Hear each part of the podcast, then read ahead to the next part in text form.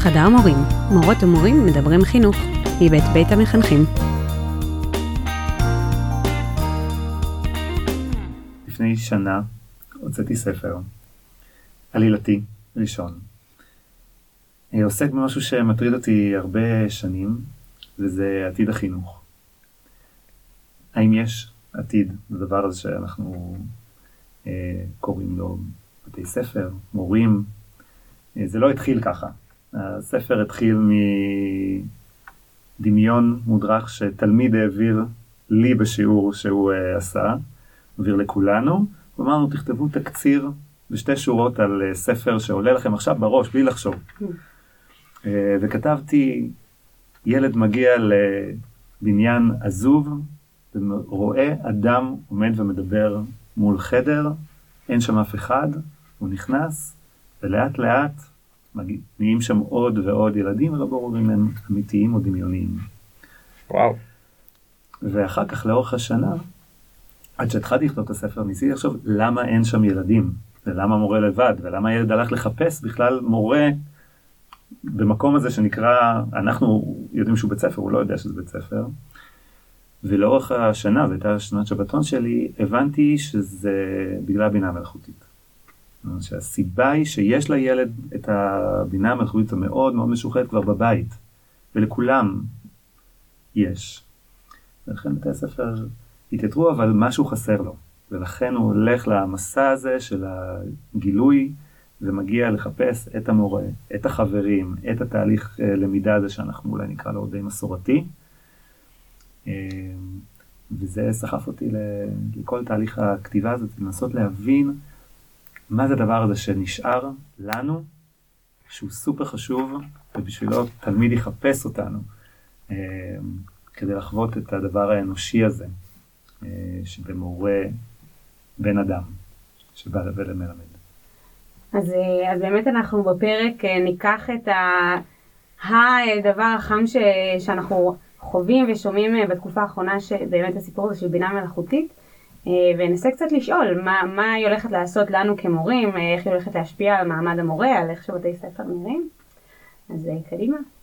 יאללה. בשמחה.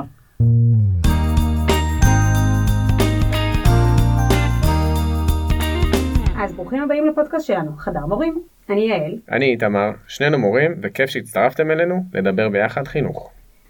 נמצא איתנו היום גילי רומן, איש חינוך, לשעבר מנהל בית ספר ומנהל אגף אסטרטגיה של משרד החינוך. אה, גילי, אתה רוצה לספר אה, קצת על עצמך? כן, קודם כל תודה שהזמנתם אותי. אה, אני חושב שהפודקאסט שלכם הוא אחד הדברים המרעננים והחשובים שקורים היום בעולם החינוך וואו. בארץ. זה כיף. וואו וואו. אפרופו מעמד המורה,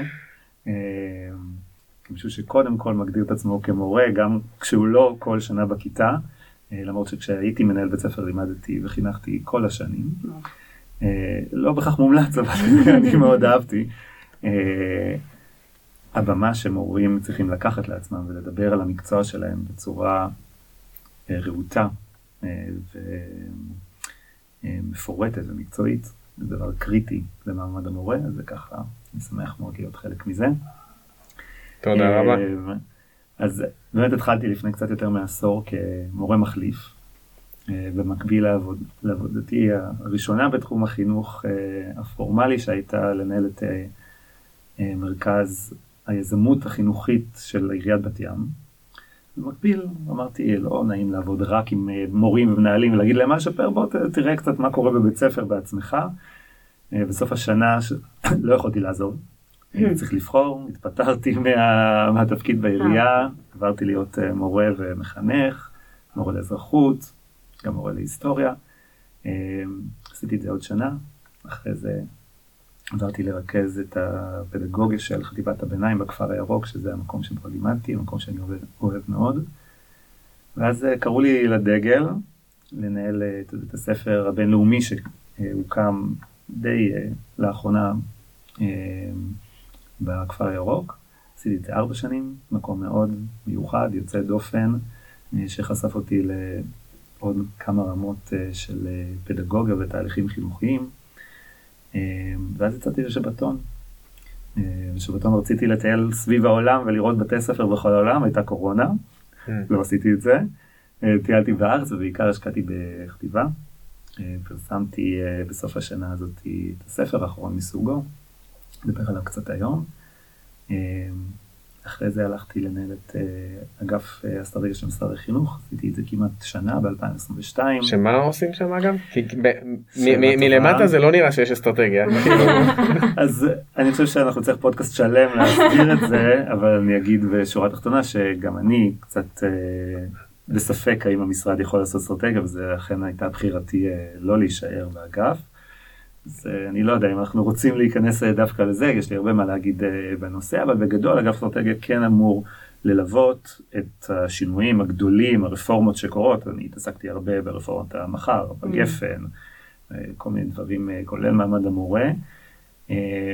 וגם להוביל חשיבה של תהליכים קדימה, אנחנו גם עשינו תהליכים של מגמות ארוכות טווח, לנסות לחזות ולראות כן. אפשר לעשות, עד כמה המשרד מסוגל להחזיק תהליכים ארוכי טווח, אני מאוד בספק. ו- בטח לא בעידן של היום. כן, משהו אה, שכבר דיברנו עליו פה. כן. יש הרבה מה להגיד על זה, אבל לא נכפיף את הפודקאסט לאתגרי המערכת אה, שנקראת משרד החינוך. אז, אז באמת אני רגע רוצה שככה נסתכל במבט על. אה, הסיפור הזה של בינה מלאכותית, האמת שהיה לי דיון מעניין על זה, אה, שבעצם יש איזה היפוך של הפירמידה עכשיו. כי אנחנו היינו רגילים להיות אה, די בתחתית שרשרת המזון, נכון? שכאילו ההייטק אנחנו הוא... המורים? כן. אה, ההייטק הוא בטופ, וכאילו כל המקצועות המאוד נחשבים, והמורים זה כזה הבררה. אה, ועכשיו סביב הבינה המלאכותית יש מין היפוך. כי כביכול הראשונים ללכת יהיו אנשי ההייטק, אה, כאילו הבינה המלאכותית מייתרת המון המון עובדים. אז אנחנו אה, בטופ עכשיו? עכשיו, אז קודם כל, אני לא היחידה שחושבת. ככה. כן, זהו, אז כן. תכף אנחנו נשאל על זה. אבל המחשבה שלי, ועוד אנשים שדיברתי איתם אה, שותפים למחשבה הזאת, שדווקא המקצועות האלה, כמו הוראה, המקצועות שהאנושיות בהם היא במרכז, וכביכול הם לא המתוחכמים, ודווקא משהו לא טכנולוגי, אז הוא, הוא לא, לא יוחלף בכזו קלות.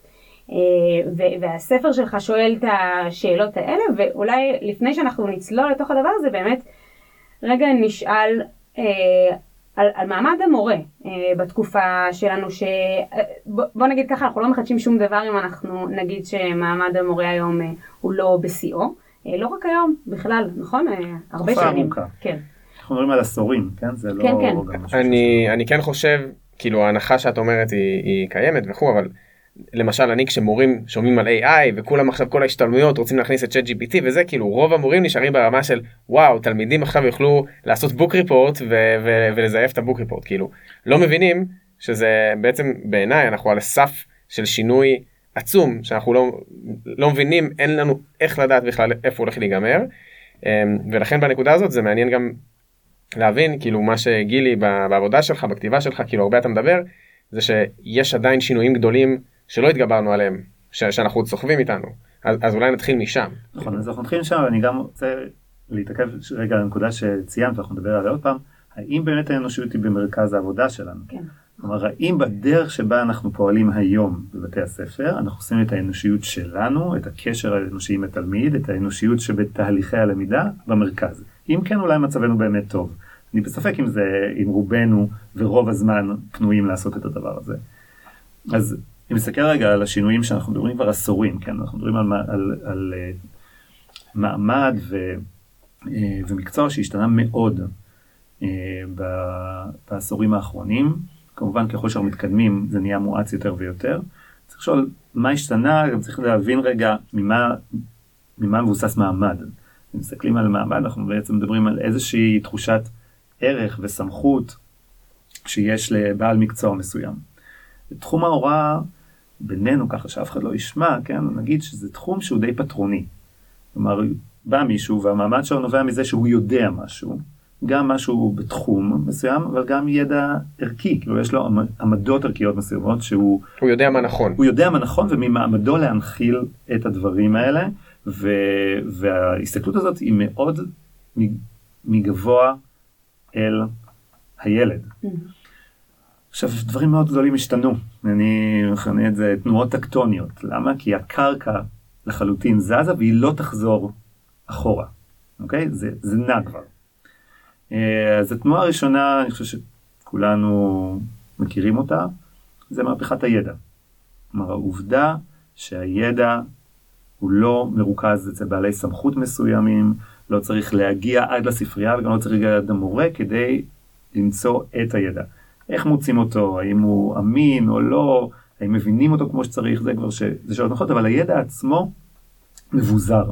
וזה שינה מאוד משמעותית את הסמכות ואת המעמד אה, ואת הכוח כן. שהיה למורים כשהם החזיקו את הדבר הזה אצלם, וזה באמת משהו שמשתנה הרבה מאוד שנים, אבל הוא אץ מאוד. כן, אני רק להגיד, כאילו אם שנייה מדמיינים את זה, אז אני מדמיין, נגיד יש בספרים של מאיר שלו ז"ל, נגיד יש איזה מורה יחיאל או משהו מאחד הספרים, שכאילו אתה באמת, אתה המורה של הכפר, ואתה כאילו הגוגל של הכפר. כאילו אם יש שאלה על עולם החי, על עולם הזה, כאילו באים אליך ושואלים, אז זה באמת מעמד.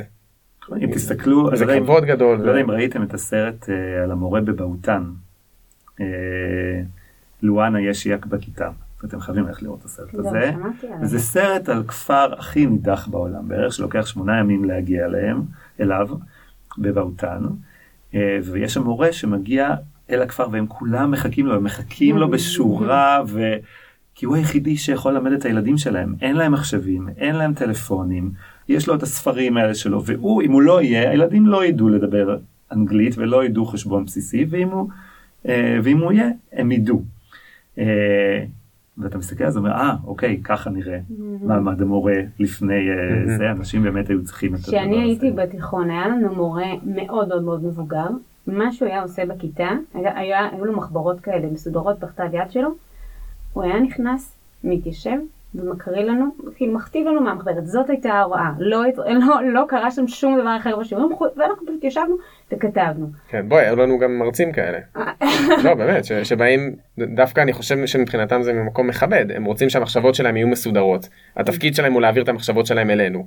הם אולי רואים במישהו שמאלתר או מדבר בצורה שוטפת איזה חאפר. הם אומרים, אני אסדר את המחשבות שלי על דף, אני אעביר לכם אותם ו... נכון. ובמובן הזה באמת האינטרנט אפשר לכל תלמיד בשנייה כי נגיד... לשמוע את ההרצאה של המרצה שסידר הכי טוב את המחשבות שלו. לקרוא, לקרוא סיכומים ולבדוק מה הסיכומים הכי טובים וגם, ו, ויותר מזה. כאילו תלמידים מבתי ספר אחרים, נגיד אני עשיתי נכון. אה, סיכומים לבגרות בתנ"ך ו, וביקשו ממני אותם תלמידים מכל הארץ כאילו. את כל כך מפתיעה אותנו עכשיו. לא, אבל אני אומרת בסוף זה גם משהו שהוא מאפשר, יש מעט מאוד בחירה בעולם החינוך היום אה, מצד תלמידים וזה פתאום אפשר. אה, באמת לתלמידים להשיג חומר ודברים אחרים, אני כן אגיד שאני חושבת שזה, לפחות בתלמידים שלי, אני פחות חובה, אבל פה זה גם נורא תלוי, תלוי אוכלוסייה. אני פחות חובה את, את האינטרנט כבאמת איזושהי מהפכה, בסוף אני עדיין, עבור התלמידים, אני מקור הידע. אה, זה נכון שאם הם רוצים ללמוד למבחן הם יכולים לחפש באינטרנט, אבל בשיעור עצמו, אני לא מרגישה שזה שהאינטרנט נכנס אז הם שואלים פחות שאלות, נגיד, או שהם פחות סקרנים. כן, זה גם קשור לזה שלא בטוח שאת מה שאנחנו מחייבים אותם ללמוד בבית ספר זה בהכרח מה שמעניין אותם לבדוק בבית. נכון. כלומר, יכולים להשיג את הדברים שמעניינים אותם, זה לא בהכרח הדברים נכון. שאנחנו החלטנו שהם חייבים ללמוד. אמ, והתיווך הזה, שהבינה המלאכותית אגב יודעת לעשות הרבה יותר טוב מגוגל, הוא לא קיים היום, כלומר מישהו ש... ילווה אותם ויוכל להבין אותם ולענות להם על השאלות וללכת איתם צעד צעד בדבר הזה, באמת מקשה להם לעשות את זה באופן מאוד עצמאי ו- ונוח ברשת, הם עושים את זה מצוין בדברים שמעניינים אותם. כן. אז זה תזוזה אחת, אוקיי? היא מאוד מאוד משמעותית. תזוזה שנייה, דרך אגב, התזוזות האלה הן בעיניי תזוזות מאוד חיוביות, כן? לא הייתי רוצה שהם יזוזו אחורה, אבל פשוט המשמעות, יש להם גם השלכות. התזוזה השנייה היא תזוזה מאוד, מש, מאוד uh, משמעותית, והיא תזוזה של זכויות הילד. Uh, ומתוכם נגזרות גם זכויות התלמיד. יש הרבה מאוד דברים שמעמד המורה יכל לעשות בעבר, גם ממש יכל פרקטית או פיזית uh, לעשות, אבל גם מבחינת דברים שהוא יוכל להגיד, איך שהוא יוכל להתייחס לילדים, מה המקום של הילדים בבית הספר, מה שההורים מצפים שהתייחסו לילדים שלהם, שהשתנה דרמטית, כן? אנחנו ממש ממש לא נמצאים באותו מקום. זה, הדבר הזה לא קרה רק למורים, הוא קרה מאוד להורים גם. Okay. אוקיי. אמ, וזה שינוי משמעותי. כלומר, אתה לא יכול להיות באמת באיזושהי נקודת מאוד מאוד עליונה מול ילד ולהרגיש את, ה, אה, את הסמכות בצורה כה חזקה ויציבה כמו שהייתה בעבר. ונוסיף על שתי התנועות האלה גם תנועה שבה היא מאוד קשורה לשתיהן, וזה הפדגוגיה הפרוגרסיבית. כלומר, כבר יש היום ציפייה שכבר אי אפשר היה לקחת אותה אחורה, שהמורה לא יהיה רק מקנה הידע, ושהוא יהיה גם מנחה, ושהוא יעשה תהליכים עם התלמידים, והוא יעשה פרסונליזציה, והוא יהיה מעניין, והוא יהיה רלוונטי. לא, הוא לא היה, אנחנו לא בהכרח המורים היו חייבים להיות כל הדברים האלה נכון. בעבר כדי להיחשב טובים. וזה משנה בצורה מהותית ומאוד עמוקה את הציפיות ממורים, את המקצועיות של מורים אמ, ואת המקורות סמכות שלהם. אז עכשיו אתה, כדי להרגיש שיש לך מעמד וסמכות, אתה צריך להיות מאוד מאוד מקצועי בעבודה שלך. אתה צריך לה, לה, להצליח לענות על הרבה מאוד ציפיות מורכבות, אבל המערכת שבה אתה עובד לא מאוד השתנתה.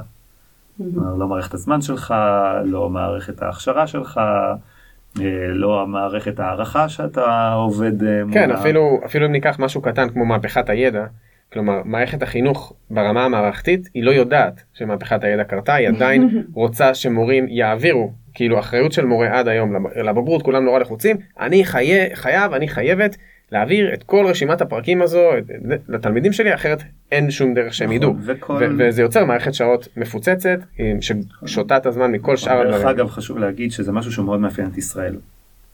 ישראל היא מובילה בכמות שעות, בכמות מקצועות, בחומר, כלומר מערכות, אה, העומס הזה. העומס הוא מאוד משמעותי. גם במדידה במבחנים לדעתי. כלומר נכון. עצם למידה שמבוססת מבחנים, כן, נכון. כאילו אני... יש מדינות, אה, בכלל במזרח אסיה מאוד אוהבים, אה, אגב הם גם יש להם, הם לומדים הרבה מאוד שעות בחלק מהמקומות, לא בהכרח יותר מקצועות.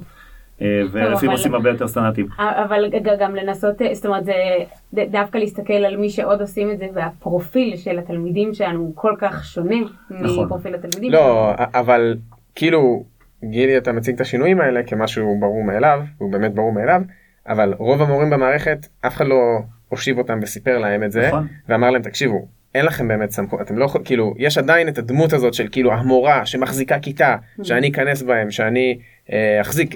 אבל אני רק רוצה להגיד, זה לא רק, לא סיפרו את זה למורים, גם לא סיפרו את זה לתלמידים. התלמידים מצד אחד אה, דורשים דברים אחרים, אבל מצד שני, אה, אתה תשאל תלמיד מה מה זה, הרבה תלמידים יגידו, אנחנו צריכים מורה שיחזיק אותנו, המורה הזה לא יודע להחזיק כיתה. נכון, כי, יש כיתה, ויש מערכת שעות, ויש בגרות. יש הרבה מאוד דברים שמחזיקים את אותו, את אותו הדבר. אה, למרות שכולם יגידו לנו, גם, גם במשרד, אם תפגשו מפקחים וזה, הם יגידו לכם שהם מצפים הרי שאתם כבר תעשו למידה חדשנית ותהיו כן. יזמים ותעשו קבוצות ותעשו דיאלוג, כולם מצפים את זה כבר, יגידו לכם שמצפים את זה, אני מניח שאתם שומעים את זה. יגידו. אבל האם המערכת שלכם בנויה בצורה כזאת שאפילו מערכת השעות, מערכת העבודה שלכם, מאפשרת לכם לבנות את זה בצורה כזאת שתוכלו לעשות את זה ביום יום זה מאוד קשה ואנחנו רואים לא. מערכות כן. מערכות חינוך מובילות. שזה מה שהן עושות. כלומר הן הולכות לשינויים האלה אה, של אה, לצמצם חומר, לצמצם שעות, לעשות יותר שעות עבודה למורים שהן שעות פיתוח ושעות למידה משותפות ושעות הערכה. אה, כדי שהם יוכלו להיות מאוד מקצועיים בתחומם ואז גם אפשר לתת להם הרבה יותר אוטונומיה. גם אישית, גם קולקטיבית כקבוצה שבונה תוכניות לימוד ובונה אה, תוכניות הערכה בית ספריות, קהילתיות. אז, זהו, אז, אז אני רוצה להגיד שעולה פה איזושהי תמונה מאוד לא הוגנת, אה, שהשינויים האלה קרו, אה, בוא נגיד המערכת לוקח לה המון שנים להסתגל וגם המורים אה, משלמים את המחיר ובסוף יוצא מצב שאנחנו רובנו לא מורים טובים במדד הישן כאילו הורים ותלמידים שמחפשים את המורה הסמכותי זה שהוא גורם ידע והוא מומחה בתחום הדעת שלו, זה שמחזיק כיתה וככה כולם רועדים מפניו, לא ימצא אותו. אה, ומצד שני, הרבה הורים ותלמידים שיחפשו את המורה או המורה מהסוג החדש, אה, הלמידה יותר מתוחכמת, יותר מבוססת התנאה של תהליכים אצל התלמידים, הם גם נדיר שימצאו ואם יהיה מורה כזה אז הוא יישחק מאוד מהר. בדיוק, הוא יישחק מאוד מהר, הוא יצטרך לעבוד מאוד קשה, אני מניח שכולנו מכירים את זה. וכי אפשר, לעשות את זה, זה פשוט, אה, אתה צריך לעבוד מאוד מאוד קשה ולא לא בתצורה ש, שבה אה, המערכת אה, שלך. ו- ושורה תחתונה, קשה מאוד להיות מורה טוב, אה, ושורה תחתונה מתחת לזה, זה, זה, זה כאילו זה בדיוק מה שאנחנו מדברים, שהמעמד של המורה אה, הולך ונשחק, והמורים נתפסים כאנשים שהם לא טובים. אני, אני רוצה רגע לקחת דווקא את הנקודה הזאת. הסיפור הזה של כמה המורה חשוב, אני חושבת שבסוף זה גם קשור למה אמ, התלמידים לומדים בבית ספר, ו, ושוב, השאלות האלה של בינה מלאכותית, האם יש לזה תחליף. עכשיו, אמ, אנחנו בבית ספר הזה, היה לנו אה, השתלמות אה, של בית ספר ש, שהיה בה התעסקות בהקשרים האלה של בינה מלאכותית, איפה זה נכנס, אמ, ומה שזה ישר זרק אותי, אמרתי לעצמי, וזה היה עוד לפני שהעברית, עכשיו כאילו גם נכנס הרי בעברית, למרות שזה גם די מקרטע. אבל באנגלית זה, זה די פרפקט, ואמרתי לעצמי, איזה מזל שאני לא מורה לאנגלית. אי אפשר יותר, באמת, אי אפשר יותר לתת אה, משימות אה, חיבור לבית, אי אפשר זה. והשאלה הבאה שלי הייתה... אפשר, פשוט לא באותה צורה. כן. נכון, צריך להתחיל, ואני אומרת לעצמי, כמורה, ממש הדבר האחרון שבא לי זה להתחיל להיות איזה מוח קרימינלי של לחשוב מה הדרך שבה הם יצליחו לכתוב חיבור ששום דבר אחר לא יכול לשחזר. הרי, הרי ה-chat GPT יכול בקלות לכתוב מה דעתך ולעשות את כל מה שצריך. ו- ואז הייתה לי רגע מחשבה אחת קדימה, ואמרתי, הרי לי ברור שזה דבר גרוע, כי זה בעצם לא יאפשר לתלמידים לפתח מיומנות של כתיבה בעצמם, והבעת דעה וכולי. והשלב הבא הוא לשאול, אז האם בעידן של בינה מלאכותית, שבינה מלאכותית יכולה לכתוב עבור כולנו אה, הכל, האם זאת מיומנות נדרשת? האם זה לא כביכול מיושן לחשוב שעדיין אנחנו צריכים ללמד תלמידים לכתוב? עכשיו ברור שהאינסטינקט שלהם זה להגיד מה, ברור שכן, אבל זה אפרופו אה, תנועות אה, טקטוניות, זה, זה ממש... אנחנו צריכים לשאול את עצמנו על כל דבר כן. את שאלת המשמעות שלו והערך שלו. אה, ולהבין אותה, אבל להבין אותה בצורה מדויקת. זאת אומרת, למה כדאי שבן אדם יכתוב בעצמו? אנחנו יכולים לנהל על זה דיון שלם עכשיו, אבל אנחנו צריכים לענות על זה. ויכול להיות שהתשובה האינטואיטית שלנו כן יש לה בסיס, אבל אנחנו צריכים להבין מה הבסיס לזה, ובשביל זה אנחנו צריכים לשאול שאלות שהן מאוד אה, דווקניות, אוקיי? כי הן מדקדקות, גם השאלה האם אנחנו עושים את, ה, אה, את המעשה האנושי, כלומר אם אנחנו מלמדים בצורה אנושית, אה, שמכונה לא יכולה להחליף אותנו, זה דורש מאיתנו לשאול מה זה בדיוק החוויה האנושית הזאת, מה זה נוכחות אנושית של מישהו שהוא לא מכונה. וזה שאלות כאלה קצת קנטרניות, אה, אבל הן נורא חשובות. אה, ואני רוצה להגיד, כי אנחנו כבר פוגשים לבינה המלאכותית, שאם לא היה לנו מספיק את התנועות הקטוניות האלה, אז זה ממש עוד רעידת אדמה מאוד גדולה.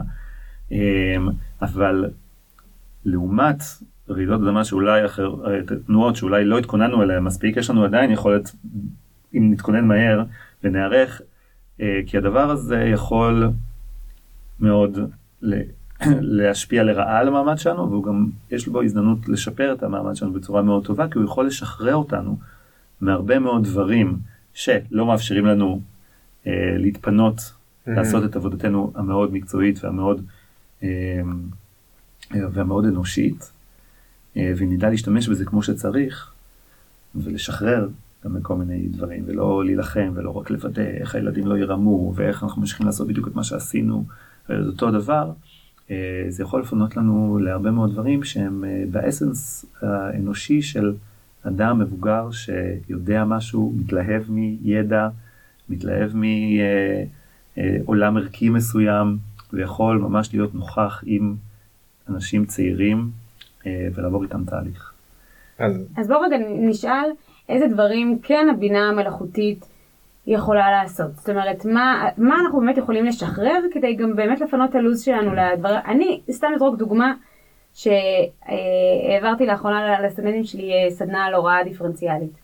ו- ואמרתי, בסוף הבינה המלאכותית פה היא ממש יכולה לקצר לנו תהליכים, היא יכולה לעזור לנו לבנות מבחן שונה לכל תלמיד, לפי הרמה שלו, ולבנות סוגים שונים של שאלות. בסוף אני עדיין אבחר אה, וכולי, אבל כאילו, במקום שאני עכשיו אשב שעות ואנסה לחשוב איך אני פה עושה שאלת אה, הבנה, ופה עושה שאלת אנליזה, ופה עושה שאלת הערכה, אז זה משהו שהמחשב יכול לעשות בשבילי.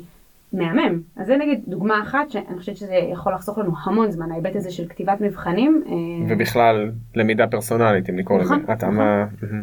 גם אם זה תרגיל בכיתה ו- ותרגילים במתמטיקה וזה דברים שאגב קיימים כאילו יש אני יודע שיש לא יודע אם זה נופל תחת AI בדיוק אבל יש אפליקציות שמשתמשים בהם למתמטיקה שבאמת מתאימות את הרמה של התרגיל שאתה מקבל בכיתה לרמה שלך כדי שלא יהיה לך קשה מדי לא יהיה לך קל מדי כאילו יש את זה זה אחלה. אז אנחנו יכולים לעשות, אה, יש תרגיל שנחמד שאני עושה בסדנאות אה, אנשי חינוך, אה, פייה קמצנית. יש, יש פייה, זה נותן לכם שלוש משאלות, אבל אתם צריכים לבחור רק אחת, אוקיי? נגיד משאלה ראשונה, זה כלי אה, שבונה לכל תלמיד אצלכם את תוכנית הלימודים המתאימה לו, לפי החוזקות שלו והתחומי העניין שלו והקצב התקדמות שלו, הוא בונה לו, תופר לו, כולל הערכה והכל תופר לו את הדברים. משאלה אחת. זה אצלכם בכיתה בחינם. שאלה שנייה, כלי שמלווה אותו? שרואה איך הוא מתרגל, מה הוא מבין, נותן לו מענים, נותן לו את החומרים הכי טובים כדי להסביר לו, מבין מה הוא לא הבין. אה, הראשון רק אה, בונה תוכנית לא שרק בונה לו את והולך. התוכנית שמותאמת אליו, אוקיי? עם כל החומרים. הכי טובים, וכן ושורה. השני כבר ממש מלווה אותו כל רגע, כל נקודה, דרך אגב, בכל שעה גם הוא יכול לעשות את זה. והשלישי, אה, מנטר את אה, מצבו הרגשי. הוא מרוכז או מרוכז, הוא מוטרד, הוא עצוב, נותן לו גם המלצות, מעודד אותו בצורה הנכונה. אה, מה הכי, אתם יכולים לקבל אחד מהם לכיתה שלכם בחינם, מה הייתם לוקחים? אני יודע מה יהיה לוקחת מה יהיה לוקחת? מה אני לוקחת? עכשיו את לא תגידי. את השלישי נו מה. דווקא לא. ידעתי נו. לא, לא, למה לא? ב, עכשיו, ברור שאני לא מתיימרת לדעת כל הזמן מה עובר על כל תלמיד, אבל כי. בסין מתיימרים בעזרת בינה מלאכותית, לדעת מה נכון, קורה יש דבר כזה. אתה... face recognition והם אה, עוקבים אחרי ויש תהליכים יש כזה, רגשיים של ראיתי. באיזשהו סרטון שזה מין אה, כמו קשתות כאלה על, השיער- על הראש, ואם אתה לא מרוכז, אז זה עושה נורה אדומה. כאילו. המורה בכל רגע נתון יכול לדעת מי מרוכז ומי לא מרוכז, ובעיניי זה מזעזע. יש את אה, זה, יש לא, זה מצלמות, יש כל לא, מיני זה דברים. אה, מזעזע. אבל אז לא, את לא לוקחת את זה. לא, אני, אני אגיד, זה, אני מרגישה שזאת הנקודת חוזק שלי, ולא הייתי, אני לא רוצה שמישהו, כאילו, בוא נגיד ככה, אני מרגישה שזה חלק גדול במה שאני מתעסקת בו, וברגע שמישהו אחר אומר לי את זה, אז משהו בסקרנות ובקשב הבסיסי שלי לתלמידים אוטומטית יורד. אני כן אהיה עסוקה בלתת מענה למצב הרגשי, אבל אני פחות, כשאני מסתכלת על תלמיד כשהוא נכנס בבוקר, אני פחות אהיה רגישה לניואנסים, כי אני יודעת שיש משהו שיספר זה- לי. זה לא משהו שהיית רוצה להפריט אה, נכון, למישהו אחר. נכון, כן. הדבר הראשון, כן. זאת אומרת, אני חושבת ש... תוכניות לימודים. כן, כי גם הדבר השני, בסוף, שוב, זה קשור לקשר הבין-אישי הזה. כאילו, שאני עוברת בין התלמידים, ואני רואה, ואני... וואי, האמת שבדיקת מבחנים... כן, בדיקת מבחנים לשתיים. לגמרי. כן, נכנס בשתיים. וואי, אז אולי אני לוקחת את שתיים. מה אתה לוקח. איתו? אה, נראה לי את אחד לשם הגיוון. כן. אז אה, בגדול, אתם לא באמת צריכים לבחור, כי יהיה את הכל. אה, יש היום בינות מלאכותיות ברמות שונות, בהתנסויות שונות, שיודעות לעשות את הדברים האלה. הן עוד לא מחוברות ביחד, אבל הן כנראה ידעו לעבוד אה, ביחד, תוכלו לבחור, וזה כנראה גם לא יהיה מאוד יקר, ואגב, זה לא צריך להיות בבית ספר, זה יוכל להיות בבית. אז זהו, אה, אז- בספר שלי, הבינה המלאכותית ידעה לעשות היטב את שלושת הדברים האלה בצורה מאוד יפה. ו- אה, והיה לה ואגב, קשר מאוד טוב עם הילד, שזה ההבדל המרכזי בין גוגל נכון, ובין, ובין צ'אט GPT, זה התקשורת. נכון. זה היכולת לקיים תקשורת, להכיר, למרות שגם גוגל ופייסבוק מכירים אותנו לא רע, אבל ממש להכיר ולתקשר איתנו בצורה לא, שמתאימה לנו, ולדמות זהו, לדמות תקשורת אה. ולעשות איתנו, ולעשות איתנו תהליך. כן, אה, זה לא כל פעם להתחיל בהכרח אה, מאפס. נכון. אה, וזה ילך, ו... זה ילך וישתכלל, וגוף שיש לו מאחורי התקשורת הזאת את כל הידע שנמצא ברשת. ואת כל הכוח של מחשוב ואת היעילות ואת המהירות אז אז בעצם אם דיברנו על זה שזה אולי יעשה אותנו מורים טובים יותר ואולי יעשה אותנו מיותרים אז מה שאתה מתאר פה עכשיו כאילו אותי יותר משכנע לכיוון של המורים יהיו מי- מיותרים כן. כי אנחנו היום אני הדבר הראשון שאני חושב עליו בהקשר של טכנולוגיה עוד לפני אינטליגנציה מלאכותית זה העברת תוכן כאילו העברת uh, התוכן הלימודי זה כבר מהקורונה כשעשיתי כזה קצת uh, התנסויות בלמידה מתוקשבת זה היה לי ברור ש, שאין יתרון למורה בכיתה כשהוא מעביר תוכן. כן? כלומר... אז בוא תשאל את עצמך מה בכל זאת. לא, אז אני אומר... מה בכל זאת יתרון שלך בעובדה שאתה, אנחנו מתחילים רגע לדבר על מונח מאוד uh, חשוב בהקשר הזה, נוכחות אנושית. אוקיי? Mm-hmm. Okay? מה בכל זאת יש יתרון לנוכחות אנושית, אה, א', מה היא?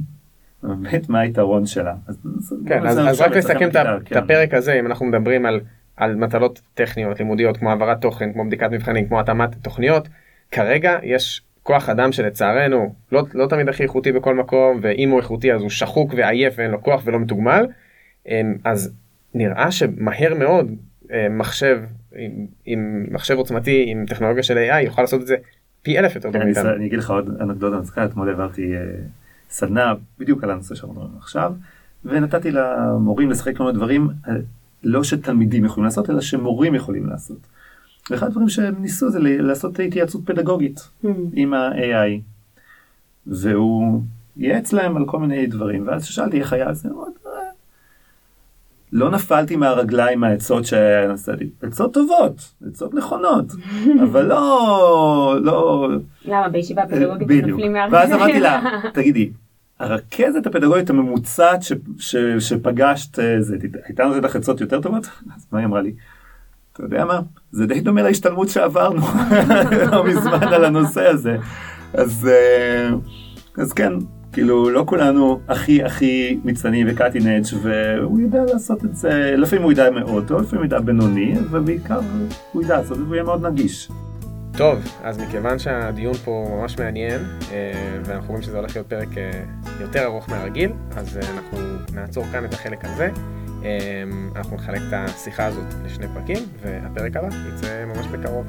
אז אנחנו היינו חדר מורים, כיף שהייתם איתנו, ותודה רבה לגילי שהצטרף אלינו לדבר חינוך היום. תודה רבה. תודה לבית המחנכים, השותפים שלנו בהפקת הפודקאסט.